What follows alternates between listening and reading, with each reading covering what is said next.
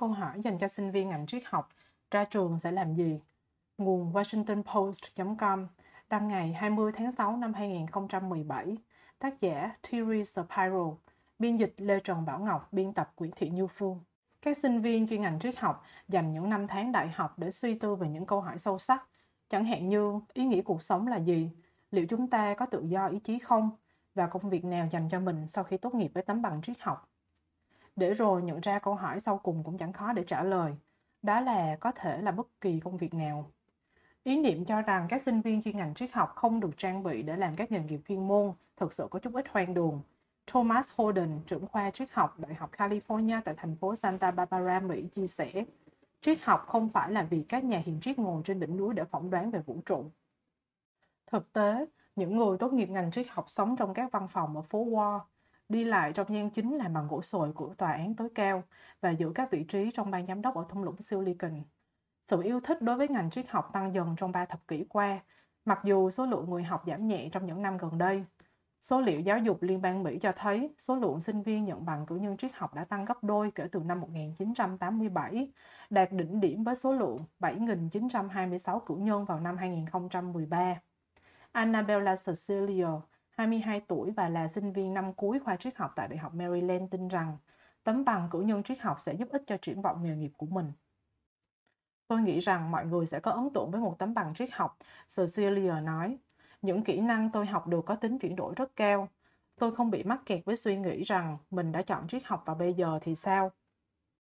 Christopher Morris, trưởng khoa triết học tại Đại học Maryland nói rằng tư duy phản biện, khả năng phân tích, chuẩn xác và lối hành văn xúc tích được yêu cầu trong ngành triết học chính là quá trình đào tạo khắt khe các kỹ năng cần thiết cho bất cứ ngành nghề chuyên nghiệp nào. Hầu hết mọi người không có khái niệm triết học là gì, giáo sư Morris nói. Họ hình dung chúng tôi thường đủng đỉnh trên chiếc ghế bành trong khoa triết học của trường và huyên thuyên điều gì đấy với một cốc rượu trên tay. Một vài cuộc khảo sát cho thấy rằng sinh viên chuyên ngành triết học có thành tích trung bình tốt hơn so với các sinh viên cùng trang lứa trong các kỳ thi trường luật, y khoa và các trường cao học ở những ngành khác. Nghiên cứu của trang web Payscale về dữ liệu tiền lương cũng cho thấy người học các chuyên ngành triết học nằm trong danh sách 100 ngành nghề có mức lương trung bình cao nhất trong số các lĩnh vực học thuật vào giai đoạn thâm niên của nghề, với mức $84.100. Cụ thể, mức lương trung bình của sinh viên tốt nghiệp các chuyên ngành triết học xếp hạng thứ 95, cao hơn các chuyên ngành khác như quản trị kinh doanh, khoa học chính trị, dự bị y khoa, sinh học, tâm lý và báo chí. Dữ liệu của trang Payscale có thể phản ánh khả năng kiếm tiền của nhiều sinh viên chuyên ngành triết học, những người sau này có bằng cao học hoặc bằng chuyên nghiệp cao cấp. Tuy nhiên, sinh viên học các chuyên ngành như đạo đức học, Mỹ học và những thức luận đã quen với quan điểm sai lầm rằng bằng cấp của họ thiếu giá trị. Nếu bằng cấp về giáo dục khai phóng là mục tiêu của những lời đùa cợt, thì các chuyên ngành triết học thường là phần hài hước nhất.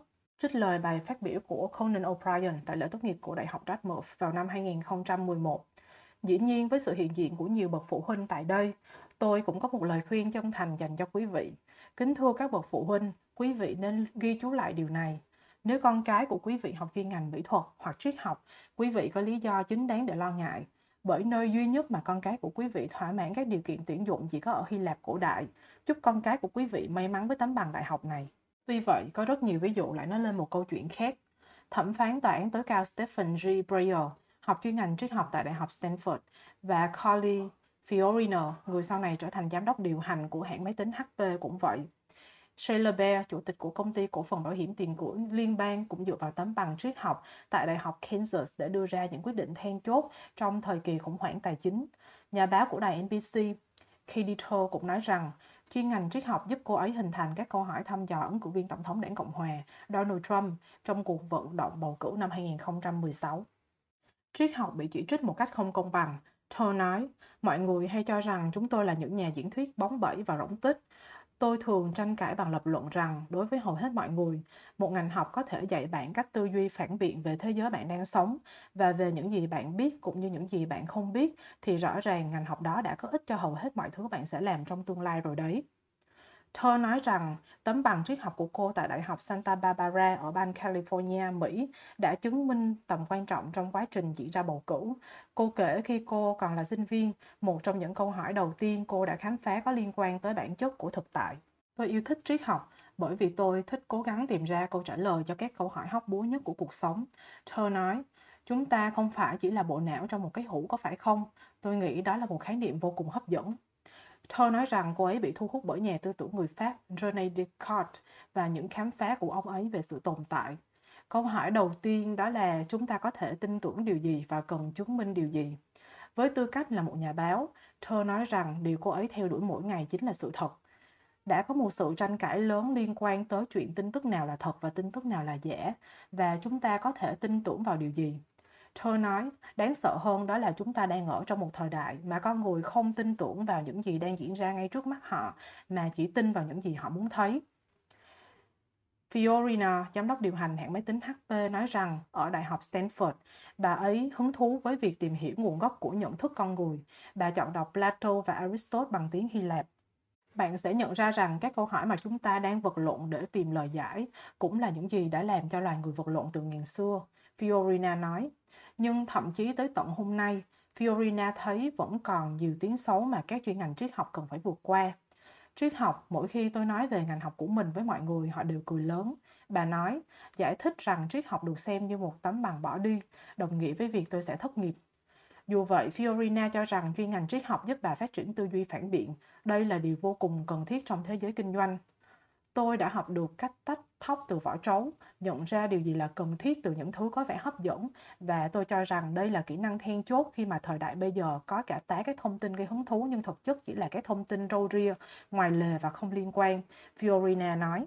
Với tư cách là chủ tịch của công ty cổ phần bảo hiểm tiền gửi liên bang từ năm 2006 đến năm 2011, Sheila Bair có trách nhiệm đảm bảo rằng khách hàng không mất tiền khi các tổ chức tài chính chao đảo. Bà nói rằng chuyên ngành triết học giúp bà rút ra điều gì quan trọng nhất giữa tất cả những tiếng ồn ào và lịch trình bận rộn. Triết học giúp bạn phân tách mọi thứ, dù phức tạp đến đâu, thành những phần đơn giản nhất. Những bài học của triết học thực sự giúp tôi có được tư duy phân tích chuẩn xác để làm đơn giản hóa mọi thứ và tìm ra điều gì là quan trọng nhất, Bair nói.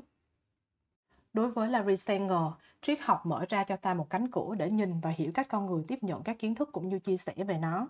Sau khi nhận tấm bằng đại học ngành triết học ở Đại học Reed và học vị tiến sĩ triết học từ Đại học bang Ohio, Larry được tuyển dụng bởi doanh nhân mạng Jimmy Wales để thực hiện một dự án mới, dự án bách khoa toàn thư trên nền tảng trực tuyến, và sau này dự án được biết đến với tên gọi Wikipedia.